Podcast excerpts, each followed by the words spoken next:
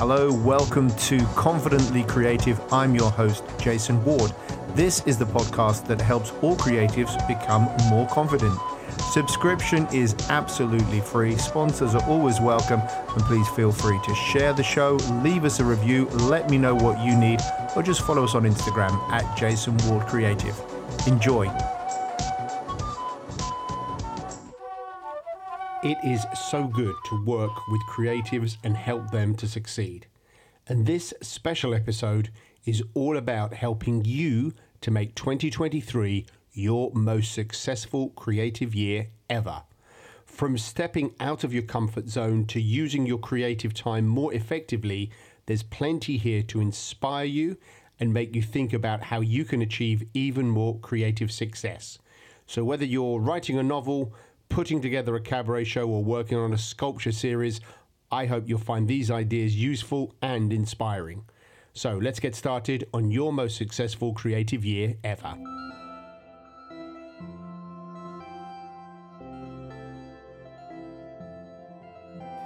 Idea number one consume something different to create something different. Somebody once said that good artists borrow while great artists steal, which is kind of true because you can't make art or create in a vacuum.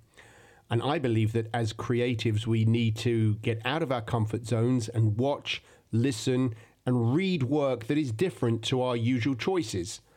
In 2022, I decided to listen to folk music with which I was not familiar. Um, it actually went on to inspire one of my favorite creative projects ever, which brought outdoor theatre, music, and dance to a whole town and enabled me to work with a whole new group of creatives. So I would encourage you to think about the music that you never listen to, think about the books that you never read, or the movies and shows that you never watch. Check them out and see where they lead you. Idea number two invest in your creativity. Now, as entrepreneurs, we're always told that we need to invest in ourselves. Businesses need to invest in their people, products, and processes. And as creatives, we also need to invest in our creativity. Now, it's been reported that when Kate Bush received her first record company advance from EMI, she invested some of it in studying dance with Lindsay Kemp and mime with Adam Darius. She then used those new creative skills in the visual presentation of her work, both on video and on stage. So I would suggest try ring fencing some of your earnings for self improvement or for learning new skills that may or may not be directly related to your art form.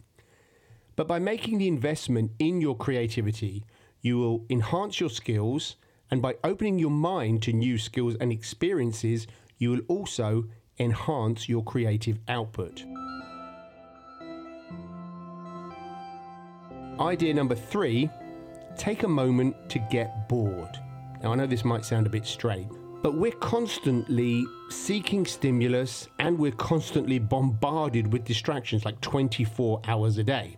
Now, some of this stuff is great, and I also think we should celebrate having access to so much instant inspiration.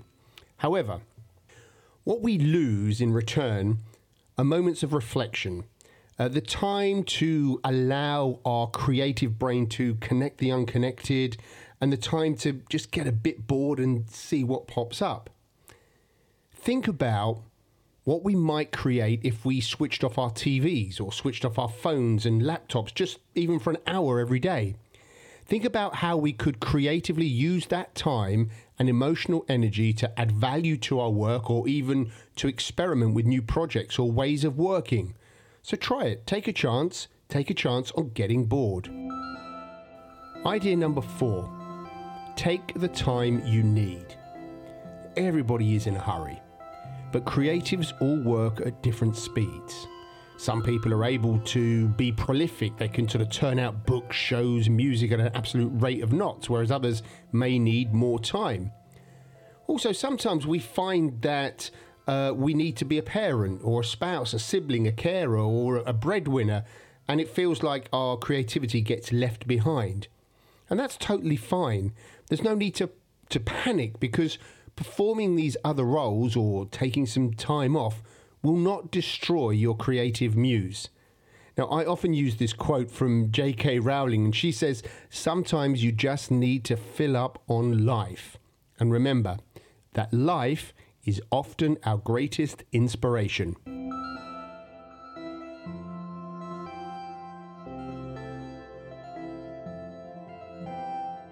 Idea number five keep doing it.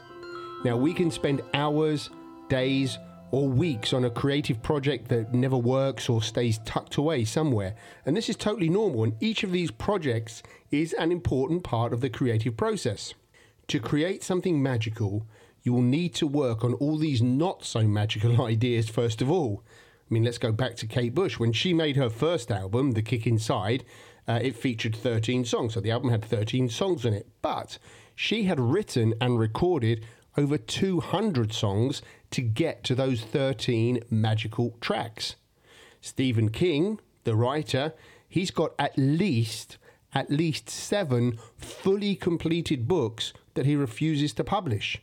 And there's a whole show, there's a show called Marry Me a Little which features songs by Stephen Sondheim. It's a musical revue. 90% of those songs were either cut from successful shows or were from shows that were never produced. The important thing for all these creatives was and is to keep pushing forward. We all need to keep showing up for creativity and to keep doing it.